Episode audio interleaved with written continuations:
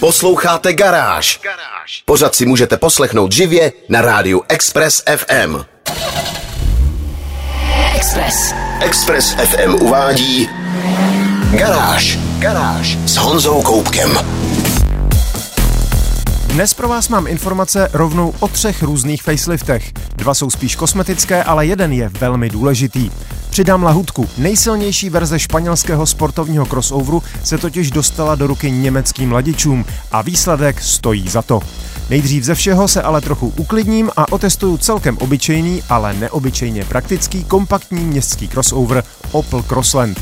Já jsem Honza Koubek a vítám vás v garáži na Expressu. Test mezi plynu. Opel Crossland už se nejmenuje Crossland X, což je spíš dobře. Bylo to kapku matoucí i vzhledem k tomu, že písmeno X se často používá pro označení pohonu všech kol a ten Crossland v žádné verzi nenabízí.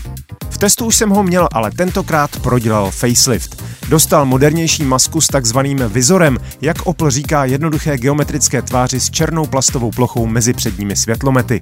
Na nové Astře se skutečně výjímá. Na Crosslandu se malinko tluče se zbytkem auta, který si ponechává design starších Oplů, včetně podivné historizující chromové lišty, běžící nad bočními okny až na zadní sloupek, kde dělá esovitou linku. Design mi celkově přijde poněkud zmatený, ale to je jen můj osobní pohled a rozhodně se nedá říct, že by šlo o vysloveně ošklivé auto. Daleko důležitější totiž je, že relativně kompaktní crossover v sobě skrývá překvapivé množství prostoru. Za volantem se sice sedí vzpřímeně a poloha trochu připomíná židli u hospodského stolu, ale z auta je skvěle vidět. Neměl jsem nejmenší problémy s místem pro své dlouhé nohy, volant je přesně tam, kde ho řidič potřebuje a navíc si i se svými téměř dvěma metry pohodlně sednu na zadní sedačku. Ta je totiž podélně posuvná, což je i v relativně malém autě skvělá věc. Při posunutí vzad se vejdou mé dlouhé nohy a v kufru zůstane slušných 410 litrů místa. Pokud na zadní sedačku dáte svou ratolest v dětské sedačce, můžete celou lavici posunout o velký kus dopředu, takže na dítě pohodlně dosáhnete z místa spolujezdce, no a v kufru máte rázem 530 litrů místa. Musím ale dodat, že posuvnou druhou řadu dostanete pouze k vyšší výbavě Elegance a to za příplatek 10 000 korun. Jak se s Crosslandem jezdí, vám prozradím za malou chvíli. Test mezi plynu. Posloucháte Garáž na Expressu a já testuju faceliftovaný Opel Crossland. Pod kapotou novinářského auta vrčel naftový čtyřválec, jakých už v dnešních malých autech moc není. Nepochybně ale pořád má své příznivce, takže mě zajímalo, jak funguje. Vzhledem k tomu, že jsem v posledních měsících testoval většinou benzínová, hybridní nebo přímo elektrická auta, nafťák jsem zejména při prvních kilometrech opravdu vnímal. Jeho dunění při akceleraci se přeslechnout nedá, kultivovanost prostě není jeho silnou stránkou. Ke 110 koním ale přidává slušnou porci točového momentu a tak šestistupňový automat nemusí řadit příliš často a ani nedusí motor ve zbytečně nízkých otáčkách. Na dálnici nechá motor převalovat kolem 2000 otáček a když se budete trochu snažit, spotřeba klidně klesne k 5-litrové hranici. Já jezdil za 5,5 až 6 litrů na 100 km. Verze pro šetřílky to ale stejně moc není. Navťák totiž dostanete jen ve vyšších výbavách a dáte za něj o nějakých 30 tisíc korun víc, než za povedenou benzínovou Turbo 12 stovku. Zatímco slušně vybavenou benzínovou verzi s manuálem dostanete už za 460 tisíc, testované naftové auto stálo přes 600 tisíc korun, což je i přes jeho nesporné výhody přece jen poněkud vysoká cena. Na závěr mám ale dobrou zprávu, která se týká přeladění podvozku. Před faceliftem si totiž někteří novináři i zákazníci stěžovali, že Crossland X je ve vyšších rychlostech nestabilní a v rychlejších zatáčkách se chová trochu jankovitě. Opel tedy v rámci faceliftu vyměnil tlumiče zatuší a celý podvozek přeladil. Jsou sice trochu víc cítit záplaty ve městě, ale Crossland je výrazně stabilnější a sebejistější, aniž by se zbytečně snažil o sportovní jízdu. Další poznatky z týdenního testování najdete ve videotestu na www.garage.cz. Garáž s Honzou Koupkem. Peugeot 508 nikdy nepatřil mezi nudná či nevzhledná auta. Na nový ostře řezaný francouzský design jsem si osobně zvyknul velmi rychle a za 508 se na ulici pořád otáčím. Čas je ale neúprosný a tak Peugeot pro 508 připravil facelift. Samozřejmě se nejedná o žádné zásadní změny, protože když něco funguje, nemá smysl to opravovat. Ale nedá se ani říct, že byste faceliftovanou 508 přehlédli. Změnila se totiž maska. Už není nízká a přesně ohraničená, po vzoru některých jiných Peugeotů se jakoby rozpadá a plynule přechází do nárazníku a po stranách se prolíná se světlomety. Těžko se to popisuje, raději se podívejte na garáž.cz, kde máme fotogalerii. Svislá linka denního lecvícení, která má připomínat lví dráp, už není jednoduchá, nýbrž trojitá. Změnil se i tvar spodní části nárazníku, jiná je i grafika zadních světel, opět velmi zajímavá a připomínající drápy šelmy. Na přídi najdete nové logo Peugeotu s lví hlavou v erbu. Vzadu logo nahradil nápis Peugeot, jak diktuje současný módní trend. Vůz dostane nová litá kola a několik nových odstínů laku.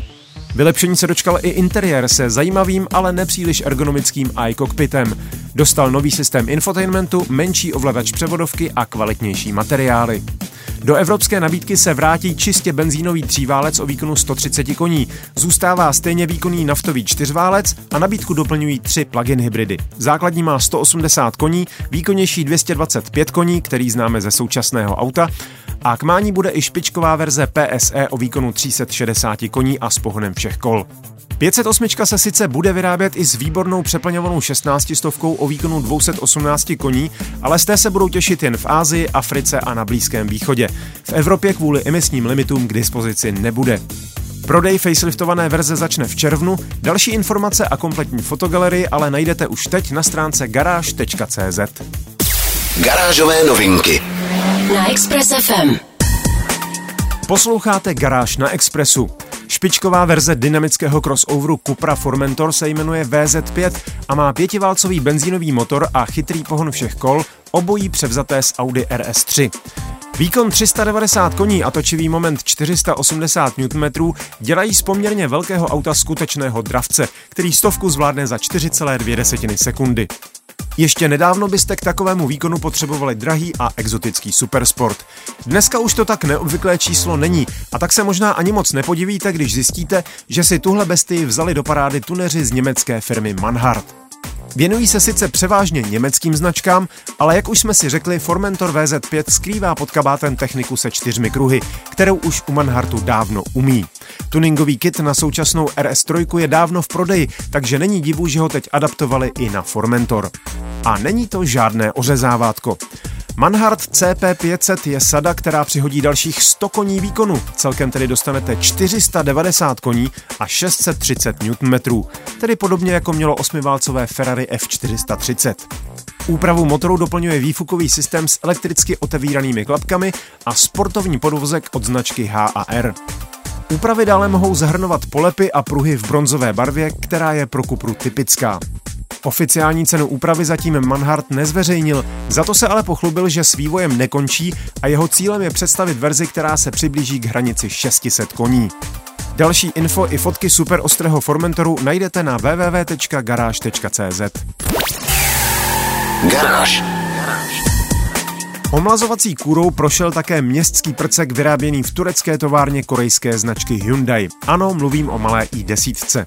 Jde o kriticky ohrožený druh automobilu se stoupajícími cenami, které tlačí nahoru jak celosvětová krize, tak emisní pokuty a tlak na elektrifikaci, budou malé a levné městské hatchbacky těmi prvními, které půjdou tak říkajíc pod sekeru. Je tedy příjemné vidět, že se Hyundai snaží i10 udržet co nejsvěžejší. Navíc toho nebylo potřeba měnit mnoho, i10 prostě funguje. Nově je v nabídce 9 různých laků, včetně nové šedivé lumen a modré meta. V lepších výbavách můžete mít černou střechu a sloupky. Mezi těmi lepšími výbavami se nově objevuje i N-Line, sportovně laděný stupeň s opalec s většími 16-palcovými koly. Drobné změny prodělal také interiér, kde přibylo modré ambientní osvětlení, nové dekorační materiály na palubní desce, nové čalounění, ale také některé prvky výbavy, například systém nouzového brzdění s detekcí cyklistů. O zábavu se stará infotainment s osmipalcovou obrazovkou. Pod volantem je přístrojový displej o úhlopříčce 4,2 palce. Nabídka motorů se nemění, začíná spolehlivým atmosférickým litrovým tříválcem Kappa 2 se 67 koňmi, pak je jeho zvětšená verze o objemu 1,4 litru a výkonu 84 koní a špičkou je přeplňovaný litr Kappa 2 TGDI s rovnou stovkou koní. V ceníku prý zůstane i naftová 12 stovka, ale je otázka, kdo si takhle malé městské auto ještě s naftovým motorem koupí. Další informace o faceliftovaném Hyundai i10 najdete na garáži.cz. Garáž s Honzou Koupkem. Zatímco dosud zmíněné facelifty Hyundai i10 a Peugeotu 508 byly spíše jemné a neúplně nutné, teď tu mám jedno auto, na jehož omlazení se čekalo jako na smilování. Jde o první model elektrické řady Volkswagenu ID, tedy o kompaktní hatchback ID3. Ten si totiž po své premiéře, na kterou se dlouho čekalo, vysloužil vlnu nepříjemné kritiky, která se týkala zejména jeho nekvalitního a nudného interiéru a celkově na první pohled znatelné snaze snížit náklady, která ostře kontrastovala s vysokou prodejní cenou elektromobilu. Volkswagen si ale podle všeho vzal kritiku k srdci a na faceliftu skutečně zapracoval. Změnil se design. Jiný přední nárazník, výraznější a trochu charakternější, nové světlomety vpředu i vzadu, nová aerodynamická kola, černá střecha lemovaná stříbrnými lištami, která auto opticky snižuje, to všechno dělá z původně nudného ocucaného bombónu celkem zajímavé auto. V interiéru se sice nezměnila hlavní architektura, takže pod volantem pořád dostanete jen malý nízký displej a zbytek informací musíte hledat na dotykovém středovém displeji a bohužel se nepodařilo ani podsvítit ovládací lištu pod ním, takže v noci budete stále tápat. Ale výrazně se zlepšilo čalounění a snad i materiál palubní desky a celkové zpracování by mělo být lepší. Na volantu bohužel stále zůstaly dotykové plochy místo klasických tlačítek, ale Volkswagen aspoň vylepšili jejich povrchovou úpravu. Vylepšení se dočkal i systém infotainmentu, který neměl nejlepší rozhraní. Vylepšeny byly některé asistenty, například parkovací asistent dostal paměť, díky které na známá parkovací místa umí zajet sám. Zajímavá je také technologie V2X, která umožňuje komunikaci s ostatními podobně vybavenými vozy až na 800 metrů, takže se například dřív dozvíte o havárii za zatáčkou. Nezměnil se pohonný systém ani dojezd, ale to si můžete ověřit v článku na stránce garáž.cz. Express. Express. To bylo z dnešní garáže na Expressu všechno. Další díly najdete na všech podcastových platformách. Nezapomeňte se přihlásit k odběru a díky, že nás posloucháte. Videa i fotky k dnešním novinkám, stejně jako další nálož informací z motoristické branže, najdete jako tradičně na www.garage.cz.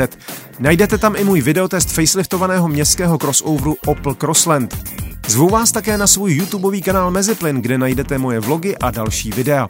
Díky za pozornost, mějte se báječně, buďte zdraví, jezděte rozumně a na Expressu naslyšenou zase za týden. Garáž. Na Express FM.